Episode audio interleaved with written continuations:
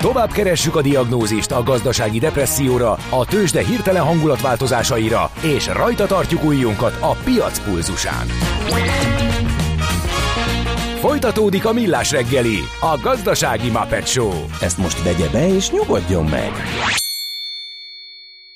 A Millás reggeli főtámogatója a Schiller Flotta Kft. Schiller Flotta is rendtakár. A mobilitási megoldások szakértője a Schiller Autó tagja. Autók szeretettel. A Millás reggeli főtámogatója a Magyar Nemzeti Bank. Jó reggelt kívánunk, kedves hallgatók! Megyünk tovább a Millás reggelivel, itt a Rádió Café 98.0-án. December 12-e kedd reggel van 9 óra 9 perc, itt van Ács Gábor. És itt van Gede Balázs. És itt vannak a hallgatók, azt mondja, hogy de ügyesek a fiúk, feltálták a csőben a lyukat. Ez lehet, hogy a Ja, igen, a Beyond, Bank, Beyond Banking. Ugyanazt mondják, amit 30 éve ezer másik cég. Hát jó, persze az alapüzenet az, hogy több szolgáltatást adni, meg, meg, meg nem tudom én, de hát azért... Hogy ez másképpen. Igen. Uh, figyelj, minden... minden iparág arról szól, hogy megkülönböztes magad. Persze. És a digitális fejlődés, mindig van egy technológiai fejlődés, és arra ráépülve különböző, és mindenki azon agyal, hogy ezt megtegye. Mert jó, nem mindenki, mert van, aki pont abban hisz, hogy a hagyományos módok mentén menni, és abból a legtöbbet leszedni, mármint profit szinten azt minél inkább kiaknázni és mindenhonnan begyűjteni a legjobb teljesítményt, a legjobb példákat, és annak a mentén haladni, más meg ugye próbál abból az alapokra épülve kiszakadni, és olyanokat, olyan fejlesztéseket végrehajtani, amiben az újdonság erejével hat, és így kombinálni, arra építve. De hát ez mindig is így volt, ez kétségkívül. Ez most egy példa arra, hogy most a digitális világban, amikor ugye a bankrendszerben is van egy nagy átalakulás, hogy bejöttek a fintech cégek, startup kultúra, kölcsönös együtthatás, kiderült, hogy nem rengetik meg azok se a világot, kölcsönösen tanulnak egymástól, szimbiózisban dolgoznak, akkor mi a legjobb rendszer? Úgyhogy egy érdekes kísérlet, ezt így érdemes szerintem értelmezni. Nyugdíj témához is jött egy érdekes felvetés, 20-50 ezer forint per hó, 20 éved van hátra, és 20 év alatt vennéd ki. Közben valamit kamatozik, illetve az SZIA jóváírás. Ha maradunk forintban, nagyon kérdéses, hogy nem most kellene inkább elkölteni, mint majd gombokat cserélni. Lásd LTP, esetemben 2026-ban jár le 10 éves, 2016-hoz mérten egy harmad állami támogatással és egy ötödét éri most lakásügyben. Hát ezek érdekes, érdekes dilemmák, igen. Hú, ezt most én nem fogtam föl, ezt még újra kell olvasnom, úgyhogy ezt Hát az a gyűjtés alatt hiába a támogatás, de ugye elinflálódott, vagy elkopott, miután a lakáspiac jobban ment előre, tehát... Ja, ja, ja, hogy emiatt, hogy a lakáspiac... Uh-huh. A következő időszak az meg pont az ellentétje lesz, mert a lakáspiac az ugye több hullámban, uh, egészen visszamentünk a rendszerváltásig. Igen. Tehát gyakorlatilag három hullámban volt nagy emelkedés, utána azt viszont egy vaskos stagnálás, vagy nagyon minimális. Hát amit elmondanak a szakik, rugalmatlan az ingatlanpiac, tehát ez nem úgy megy, mint a részvénypiac, hogy leesik, Igen. aztán felmegy, aztán az mire magához tér, az több év. Tehát Engedélyeztetési, kivitelezési procedúrák az új lakáspiacon, ahhoz nyilván az azért kapcsolódik valahogy a használt uh-huh. piac is. Tehát igen. Ha kivesszük azokat az időszakokat, amikor éppen beindult a baromira egy ingatlan áremelkedés, hanem mondjuk egy hosszabb távot vizsgálunk, akkor viszont egy részvény súlyos korodnak megfelelő portfólióval azért tehát abszolút jól jártál, és abban lehetett is ingatlanra spórolni. Az elmúlt időszak az pont olyan volt, amikor az ingatlan árrobbanás miatt ez nem volt igaz, ez kétségkívül így van. Na jó, akkor ballagjunk tovább. A történelem ismétli önmagát, mi pedig a történelmet. Érdekességek, évfordulók, események. Azt hiszed, külön vagy, mint dédapáid? Majd kiderül. Mesél a múlt. A Millás reggeli történelmi rovata. És itt van velünk a vonalban Katona Csaba, történész. Jó reggelt! Szervusztok, jó reggelt kívánok! Szia, jó reggelt! Antal Józsefre a halálának 30. évfordulóján emlékezünk, és hát nyilván rengeteg embernek emlékezetes eh, már a módszer, ami módszer. módszer. Hát körülmények. Igen, a körülmények, ahogy és amiképpen bejelentették, eh, illetve hát a mondhatnék kijelölt utód Boros Péter eh, bejelentette, de hát gondolom nem csak erre akarsz emlékezni Antal József halálának évfordulóján. Valóban nem, bár kétségkívül nemzedéki a kacsamesék megszakadt, és aztán nem is folytatódott a gyászhír bejelentése okán. Mindazonáltal az Antal József iránti tisztelet miatt nyilván nem erre fogjuk helyezni a hangsúlyt. Ugye a 1990-ben létrejött Magyar Demokrácia első szabadon választott miniszterelnökéről beszélünk, aki hosszú-hosszú idő után először nem a kommunista eszméket képviselte ebben a pozícióban. És megpróbáljuk áttekinteni az életútját, akkor egy sajátos 20. századi közép-kelet-európai kurikulum vítében fogunk találkozni. Én minden másról megemlékeznék az édesapjáról, az idősebb Antal Józsefről, ő a második világháború éveiben kormánybiztosként Teleki Pál miniszter megbíz, miniszterelnök megbízásából menekültügyek intézésével volt megbízva.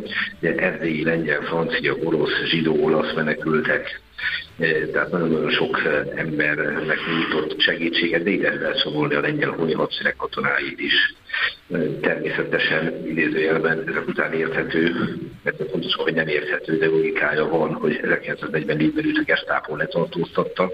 Szerencsére az életét nem vesztette el a letartóztatás során, de később se. És aztán, amikor 1945 után a rövid magyar demokratikus kivonatkozási kísérletre sor került, akkor Nagy Ferenc kormányában államtitkár volt, vagy az első két koalíciós kormányban újjáépítési miniszteri tárcát töltött be. Ez csak azért tartom fontosnak hangsúlyozni, hogy lássuk, hogy Antal József családjában úgymond megvolt a hagyománya annak, hogy a politika, mint olyan, az aktívan jelen legyen a család életében. Ha pedig megpróbáljuk megnézni az ő életét, akkor a következő felszól elmondani. 1932. április 8-án született, és második gyermek volt a családjában, és hát nem olyan meglepő, hogy 1942-ben ott tanulmányait, egy konzervatív keresztény családról beszélünk, a Budapesti Fialista Gimnáziumban végezte el. Az más kérdés, hogy mire 1950-ben befejezte itt a iskolát, addigra már nem pianista gimnáziumnak hívták, hiszen a bolsevik hatalom átvétel addigra teljesen kiteljesedett. És innen a pályája az Öcsös Tudományegyetemre szólította őt, magyar történelem szakra járt, de aztán további diplomákat szerzett, 12 évig járt az egyetemre, 1962-ig azért lássuk be, soknak nevezhető. Mm. De könyvtáros diploma, múzeológusi diploma, levéltárosi diploma, és most jön az a rész, amire a legbüszkébb vagyok, hogy 1954 és 1955 között a Magyarországos levéltárban dolgozott. Tehát az első szabadon választott miniszterelnök a rendszerváltás után volt levéltáros, ez nagyon jól hangzik. Igen. És itt egy lett egy magyar történelem egyik híroszának, Göbély Artúrnak az iratait rendezni. Utána viszont elhelyezkedett a Pedagógiai Tudományos Intézetben, és közben már házas ember volt. 1955-ben feleségül vette Fülem Klárát, két gyermek született ebből a házasságból. A pályán következő állomása pedig már a tanári hivatás felé szólította előtt. Az Ötvös József Gimnázium történelem magyar szakos tanára volt, osztályfőveti tehetőket is ellátott. 55 és 57 között. De ha megnézzük ezt a két évszámot, akkor azonnal felkaphatjuk arra a fejünket, hogy hát 55 és 57 között egy történt valami Magyarországon, ugye 1956-ban kirobbant a forradalom. És hát ebben a diákjaival együtt részt vett. Ott volt az október 23-ai tüntetésen, majd pedig a gimnázium forradalmi bizottságának az elnökévé választották, és részt vett a Keresztény Ifjúsági Szövetség, a Független Kisdolgos Földmunkás és Polgári Párt aktiválásában, újraalakításában. Ebből következett az, hogy a hatalom ezért természetesen megtorlásokkal sújtotta, le is tartóztatták, majd 1957-ben áthelyezték a Toldi Ferenc gimnáziumba, de további megvállásokban volt része. 1959-ben eltiltották a tanári pályáról, és innentől kezdve a fővárosi Szabó Ermény könyvtár egyik fiúnkönyvtárában dolgozott két évig könyvtárosként. Ilyen háttérmunkát végzett, például megírta a Magyar Életrajzi Lexikon számára számos orvos életrajzát, mert az orvos történet volt az, ami nagyon-nagyon közel állt hozzá. És 1963-tól aztán, ugye már a Kádári együgyési időszakában vagyunk, a Szemmelvész orvos történeti múzeumban helyezkedett el, tudományos kutatóként, hát 1957, 58, 59 körül ezzel nem sok remény látszott, de szerencsére így alakult, és gyakorlatilag miniszterelnökségéig itt végezte a munkáját, méghozzá egy elég szép karrier futott, de 1974-től megbízott főigazgató, 1984-től főigazgató lett, és közben szerkesztette az orvostörténeti közleményeket, Nemzeti Panteon Bizottságának a titkára lett, a, a Nemzetközi Orvostörténeti Kongresszuson Budapesten ülése 74-ben, annak is ő volt a főtitkára.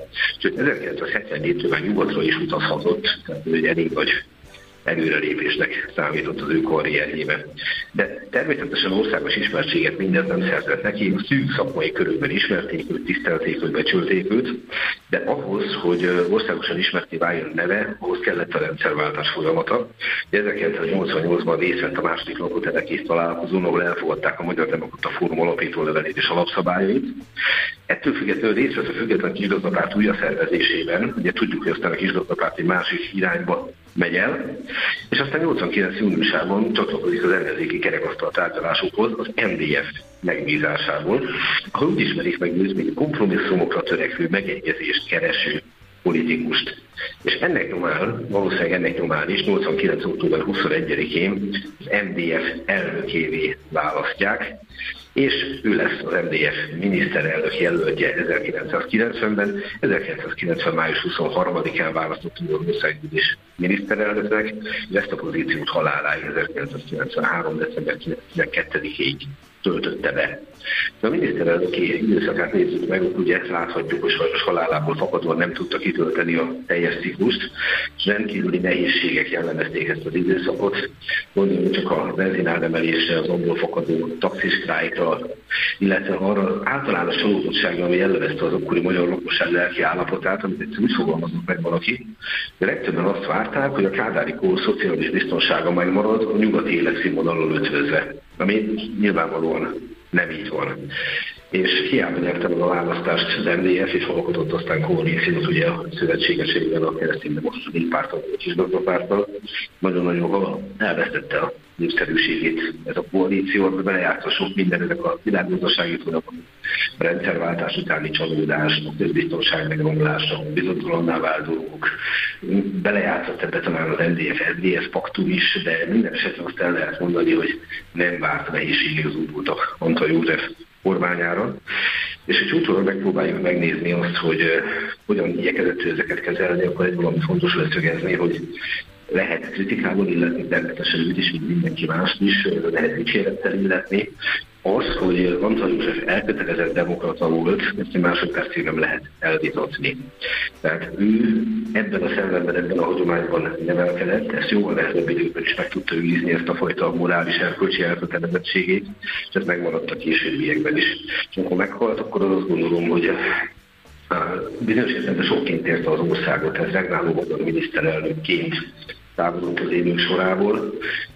Nem sokkal később már szobok is állítottak neki. Azt gondolom, hogy utólag 30 év táblatából, három év táblatából visszatekintve, mert sok hasonló becsületes politikus kívánok Magyarországnak, talán így fogalmaznék. Hát köszönjük szépen Csaba. Szerintem ezzel mindenki egyetérthet, és mélyen elgondolkodtató. Tök érdekes egyébként, hogy az én környevetemben is nagyon-nagyon megosztó személyiség Abszolút.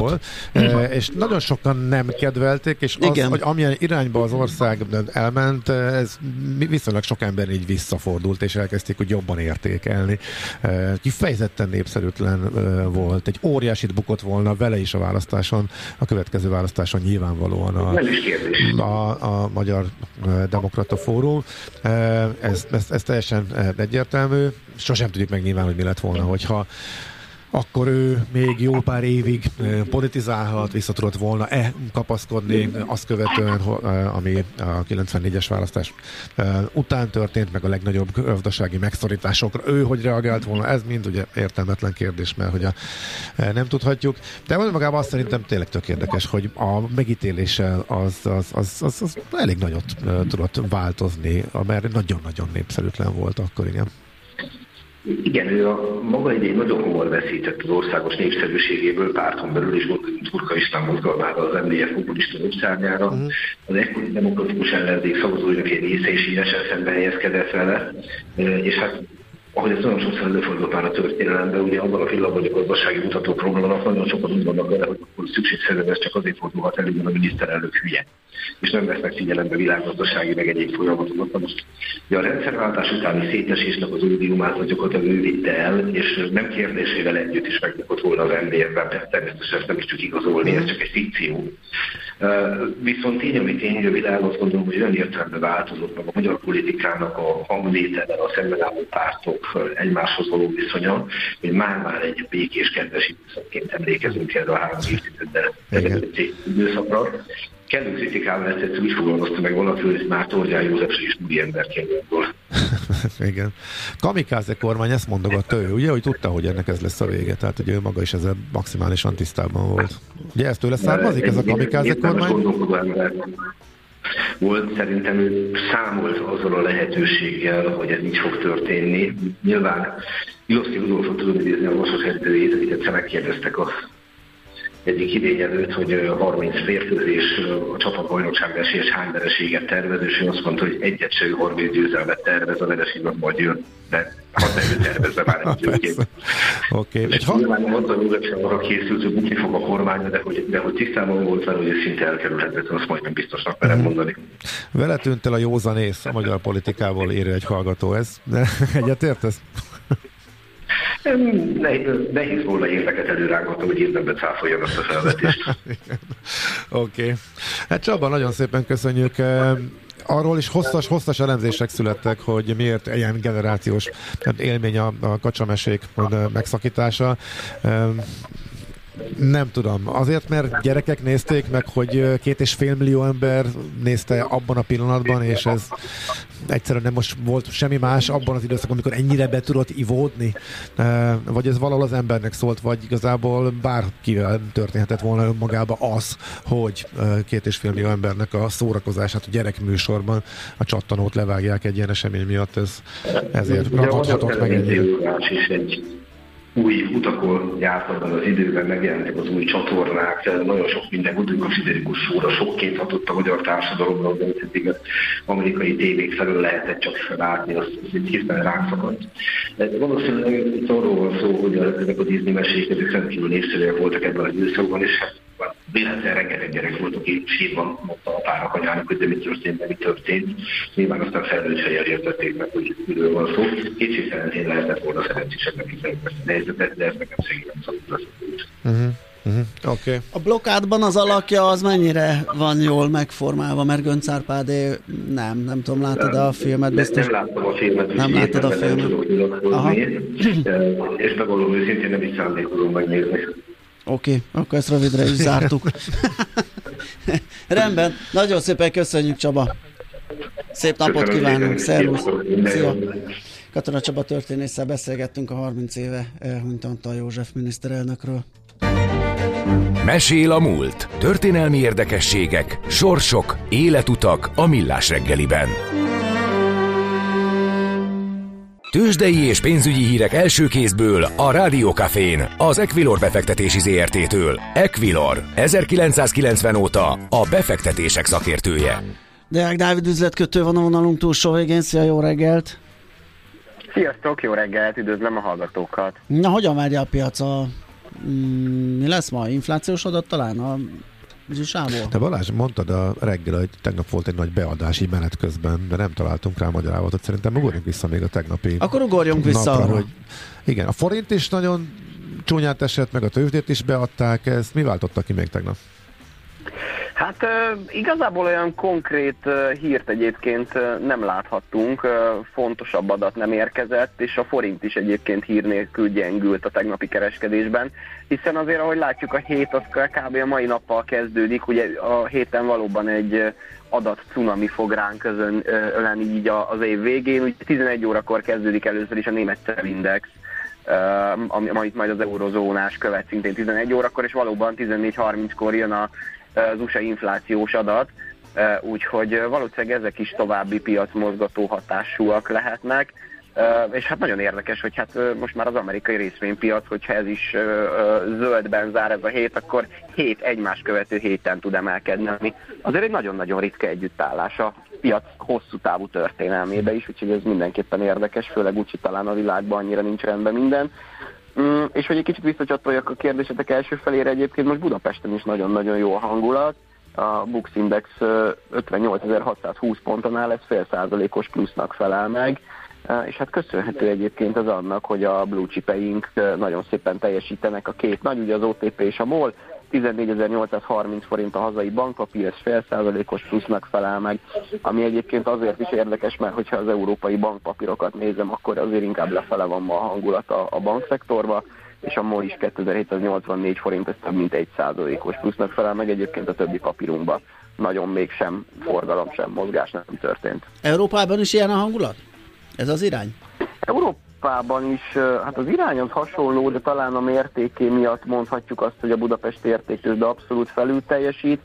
Hasonlóan egyedül a londoni futci a fél százalékos plusszal tud jönni velünk, de a német a Párizsi Kakáron is csak 0,1 százalékos pluszban, és a nagyobb indexek közül egyébként egyedül a spanyol tőzsde csökken mínusz 0,1 százalékban de ott el, is el tudom képzelni, nézem, hogy a spanyol bankok most nem teljesítenek annyira nagyon jól, valószínűleg tolják maguk előtt az indexetők, úgyhogy igazából Európát is felül teljesítjük. Aha, és a forinton van-e nyugalom esetleg, vagy történt-e valami tegnap? Pici nyugalom van, uh-huh. pici nyugalom van, további gyengülés nem láttunk, egy nagyon pici erősödés van, és ez talán egy kicsit támogatja az, hogy ahogy nézem a magyar kötvényekre ismét van keresletügynyitás után pár perccel egyébként a hozam görbzepét és a hosszú végét szintén megvették a befektetők.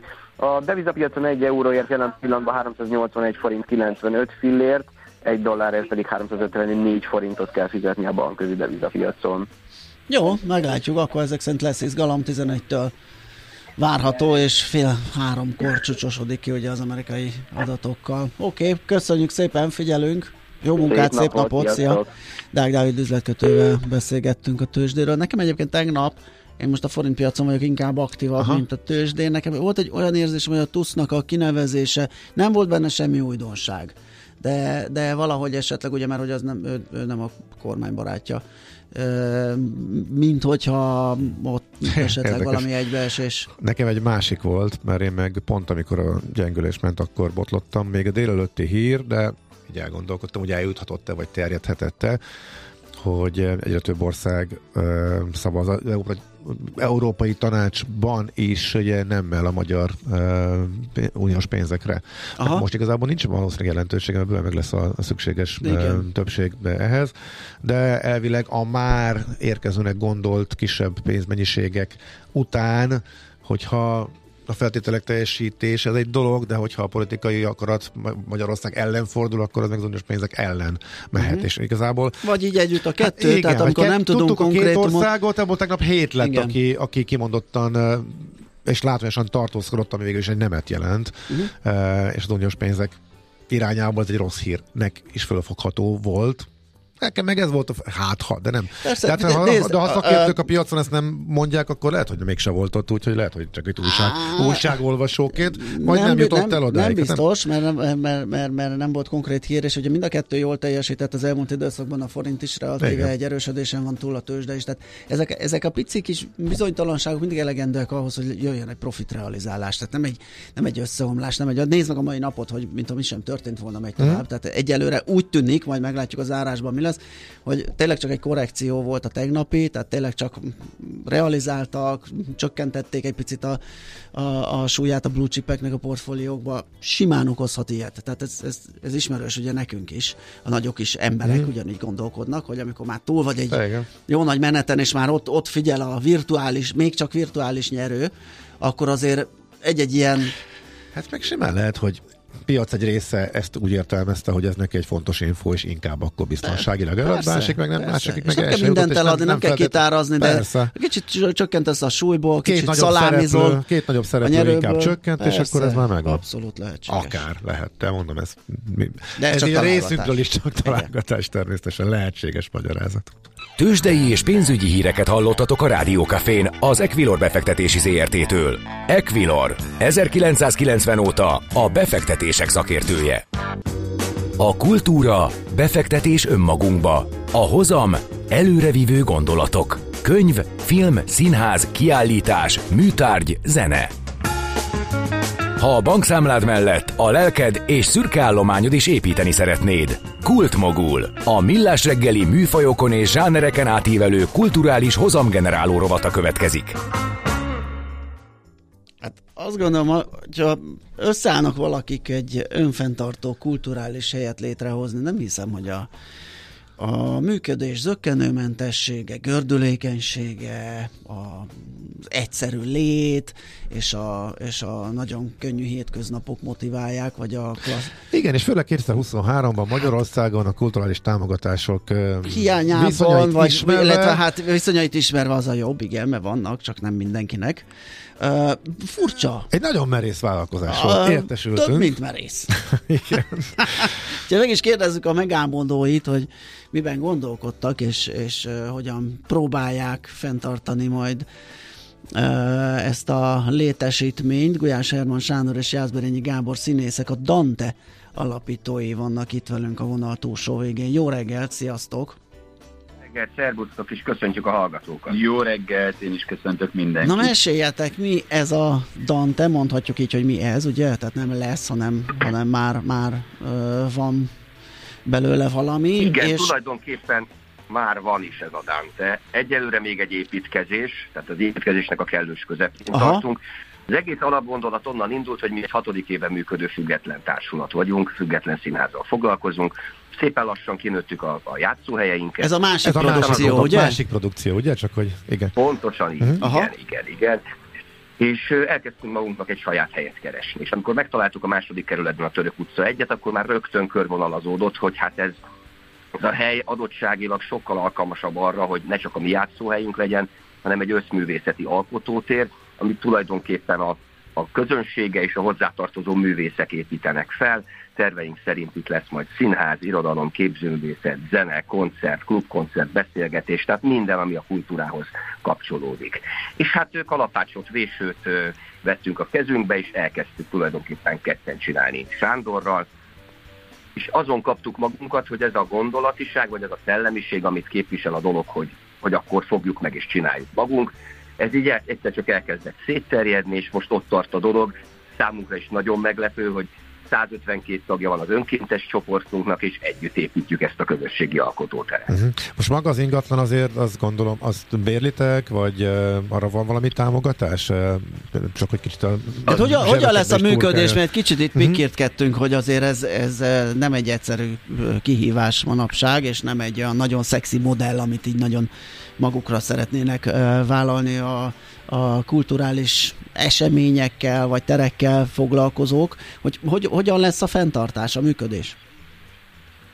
Nézzétek, nagyon kevés az idő arra, hogy itt az üzleti tervünkbe beavassunk titeket. Csak nagyjából. De, de, azért, de azért az a szándék, hogy itt uh, tulajdonképpen ez úgy tudjon önfenntartóként működni, hogy ne szoruljon rá a pályázati rendszerre. Ez a, uh-huh. ez a szándék. Erre vannak gondolataink, hát, hál' Istennek erre egyébként vannak nyugaton is példák, tehát itt az a terv, hogy tulajdonképpen minden bevétele a helynek az, az, az maradjon bent és forogjon vissza önmagába. Nyilván nagyon örülünk neki, hogyha itt megjelennek mecénások, természetesen az önkormányzat is támogat minket, tárgyalásokban vagyunk a fővárossal is, de talán a legerősebb része ennek az a civil rész, ami, amit ez eltalált, és nagyon remélünk, reméljük azt, hogy a, azok az emberek, akik már most segítenek nekünk, ők tulajdonképpen szerves részei lesznek majd később a Dánténak, és az egész működésének. Tehát akkor ez lehet a működés kulcsa, hogy már eleve az alapoktól úgy építitek fel, hogy a teljes önellátásra alapoztok, míg akikről most tudjuk, hogy bajban vannak, ők azért a részbeni támogatási rendszerre alapozták a működésüket, és azok megszűnte okozott nekik nagy problémát. Pontosan, pontosan. Ö, így van, tehát az, alapok, az alapoktól indultunk el, az a legfontosabb, hogy amit a Gábor is mondott, hogy kikerüljünk ebből a pályáztatási rendszerből, ami teljes mértékben ugye tudjuk, hogy kiszámíthatatlan, és, és igazából nem is, nem is jó ez a forma, hogy ki van szolgáltatva egy kulturális szféra teljes mértékben annak, hogy vagy kap pénzt, vagy nem kap pénzt, tud-e bemutatót csinálni, vagy nem tud bemutatót csinálni, és teljes mértékben ettől függ. Miért nem függnénk saját magunktól, attól, amit esténként csinálunk, azoknak a jegybevételeiből, illetve attól, hogyha mondjuk van itt egy nagyon jó klub, akkor az annak a klubnak a bevételeiből az ide látogató különleges kultúr, kulturális programoknak a, a, a terembérleti díjából, és sorolhatnám. Tehát, hogy maga az alap az olyan erős legyen, ami ki tudja termelni magának a, a bérleti díját, a rezsijét, és így egy önfenntartó dologgá tud válni. Uh-huh. Félreértés ne essék, nagyon várjuk azoknak a szunnyadó, filantróp, milliómosoknak a hívását, akik szívesen támogatnak minket. Világos. De, de, de azért elsősorban nem az a berendezkedés, hogy rá legyünk szorulva uh-huh. másokra, inkább ez egy ajánlat azok részére, akik szívesen támogatnak minket. A közösségi finanszírozás rész az hol tart, az most megy, működik, eh, illetve folyamatosan föntartani kívánjátok már a működés eh, ideje alatt is? Eh, tehát vagy az indításhoz, a, vagy az szükséges, indításhoz szükséges nagyobb összeget mhm, gyűjtenétek mm, be így? Igen, itt azért van egy jelentős beruházás, tehát mi azt szeretnénk, hogy ez egy korszerű hely Aha. legyen. Egyébként szépen alakul, Tulajdonképpen meg is lehet látogatni minket, általában mi itt vagyunk, sok önkéntessel, kávét már tudunk főzni, úgyhogy bárkinek szívesen ajánljuk, hogy ugorjon le, nézze meg a Török utca egybe a Dántét. De hogy ott tart a dolog, hogy lezárult a nyáron egy közösségi finanszírozási kampány sikerrel, még szükségünk van azért ö, ö, némi forrásra, de ez a forrás egyébként eszköz is lehet, munkaerő, szaktudás, vagy sok minden felajánlást várunk. Most indítunk egy karácsonyi kampányt, abba is be lehet szállni, és ha minden jól megy, akkor tavasszal, márciusban a Dántel megnyitjuk. Na ez lett volna, igen, a ez következő, lett volna a következő kérdés, Illetve még ehhez kapcsolódóan az, hogy mind befogató tér, milyen programokkal készültök, mennyi lesz a színház aránya, amiben ti is játszatok, milyen jellegű programok lesznek még, minden nap várható-e valami, mit tudom, egy nyitvatartás, a gasztrorész, hogyan tervezitek? Nagyon jó a kérdés, ezen vagyunk folyamatosan, hogy már a márciusi nyitásunk az egy ilyen robbanásszerű esemény legyen, hogy itt aztán tényleg minden megtalálható a színháztól, a filmvetítésen át, a kis koncerteken keresztül mindenféle.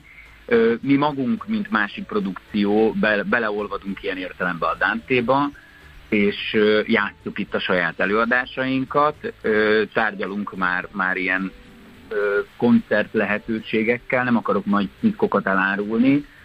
Azt akarjuk, hogy mire márciusban nyitás van, addigra már egy nagy érdeklődés legyen, és olyan programsorozatokat tudjunk idehívni, ami nagyon, nagyon felkerti majd a figyelmet, úgyhogy ezen vagyunk. Én egy mondattal kiegészítem még a dolgokat. Itt az a szándék, hogy ez korosztályokon és művészeti ágakon átíveljen ez a hely. Mi szeretnénk kínálni fiataloknak is programokat, egészen kicsiknek is programokat, idősebbeknek is a kultúra minden területéről, és hát reméljük, hogy ez a március, április, május hónap, amikor mi el tudunk rendesen indulni, ez azért egy, egy széles és színes programkínálatot tár majd az érdeklődők uh-huh. elé. Oké, okay, hát még érjük, Matinétől a pogózásig, akkor Matinétől a pogóig, így van, oké. Okay. Ígérjük, hogy, vissz, ígérjük, hogy visszatérünk Mindenképp, rá, kialakult abszolút. a programnyitás eh, környékén, akkor rátok. ismét keresünk benneteket, hogy meséljetek erről. Jaj, szuper, annyit, annyit hagy mondjunk el, mert arról nem beszéltünk, hogy hol van maga a hely. Tehát a hely az a második kerületben található török utca. Igen, mondtátok. Azt mondtátok, igen. Aha. igen. Mondtuk, igen, ah, a, a Benmozi mellett a sarkon. Így van. Így szuper, van. szuper. Jó a lokáció igen. is, úgyhogy remélhetőleg sikerre lesztek ítélve. Oké, okay, köszönjük szépen, akkor még majd folytatjuk, amikor már üzemeltek. Oké. Okay. Mi köszönjük, sziasztok! Hello, sziasztok! Gulyás Ermon Sándorral és Jászberényi Gáborral színészekkel, a másik producer színészeivel, a Dante alapítóival beszélgettünk. A Millás reggeli műfajokon és zsánereken átívelő kulturális hozamgeneráló rovat hangzott el. Fektes be magadba, kulturálódj! Ennyi volt a műsor nagyjából vége. Még ott láttam egy üzenetet. A profik, a profik ugyanúgy bukót csinálnak, arra rámennél, kérlek. Még visszatérve kicsit a nyugdíjpénztárakra egy érdekes felvetés. Ugye a profik ugyanúgy, ugye az volt a kérdés, hogy egyéni, kisebb költséggel, ugyanakkor a támogatással, esetleg adó visszatérítéssel, minden elszámolás és önkéntes nyugdíjpénztár viszonylatában, és a profik ugyanúgy bukót csinálnak a gyenge években, mint én. Jó lett volna megkérdezni, hogy milyenek a portfóliók tavalyi eredményei. Nyilván azt mondták volna, hogy hosszú távon ez nagyon megéri. Ez így is van az a helyzet, hogy ez nem duma. Tehát a nyugdíjpénztár hosszú távú befektetés. Tehát nem, tényleg nem, szabad, tényleg nem azt, szabad hogyha jön egy olyan év, mondjuk, ami... És ez, ez, ez nem duma. Tehát Igen. a tavalyi év az egy extrém furcsa év volt. Nagyon ritkán fordul elő, hogy a kötvények és a részvények is bukóba legyenek. Uh-huh. Ezek elvileg pont kiegészítik egymást, és azért épülnek tudományos alapon, mármint hát amennyire a közgazdaságtant annak lehet tekinteni, de egyébként a historikus, befektetési hozamok alapján is azért vannak kialakítva úgy a portfóliók, hogy hosszú távon biztosan jó hozamot termeljenek a nyugdíj, nyugdíjaskor eléréséig. Ebben nincs zökkenő, ebben lehet bármilyen válság, bármilyen világválság, ilyen krízis, olyan krízis, tőzsdekrachok jobbra-balra, hogyha 10, 12, azt hiszem 12 volt még, tehát még 10 éven belül lehet olyan időtávot találni, ahol mondjuk nem jártál jól, de az biztos, hogy ezzel a módszerrel egy életkornak megfelelő az életkor előrehattával lassan csökkenő részvény arányal kiépített portfólióval, de nagyon tekintélyes nyugdíj megtakarítást építhettél és akkor megverve. Még, és akkor még ehhez a jönnek a folyamatos befizetések, tehát ugye ez az időszak arra is jó, hogy a pillanatnyi portfóliód veszített az értékéből, de ott, hogyha be tudsz tenni további pénzeket, már pedig ugye ezeknek a rendszeres befizetés a jellegzetessége, akkor már egy nagyobb tőketömeggel épül vissza a piac, mm. és Igen. az már ugye hozza a plusz nyerőt, tehát már amikor a piac visszatér a nulla szintre, vagy ugyan oda, ahonnan az esés elkezdődött, te már nyerőben vagy, mert már egy nagyobb tőkével mész fölfele az olcsóbban mert papírokkal.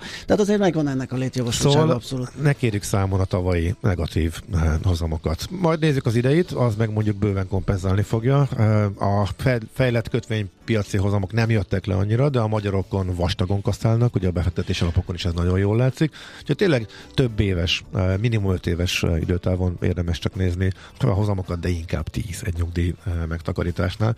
Úgyhogy igenis, tehát van, jogosul, van létjogosultság, és egy fontos lába, vagy pillére a nyugdíjrendszernek a, az önkéntes nyugdíjpénztár. De ha valakinek kedve van és érez hozzá kedvet, elhivatottságot, válasz szívesen kockávatot, akkor ott van mellette a nyeszest. Lehet magunknak is csinálni az előtakarékoskodás persze. Na még amíg életben van Ács Gábor, én gyorsan elköszönök, és megköszönöm az egész napi megtisztelő figyelmet. Nem lesz, nem lesz ennek jó végén, nem akarom, hogy az élőadásba kimenjen. Úgy, Mindenki hogy... krákog és prüszköl. és próbál túlélni. Úgyhogy nektek nagyon szép napot kívánunk. Holnap fél héttől ugyanitt jövünk, és csináljuk a millás reggelit. Sziasztok!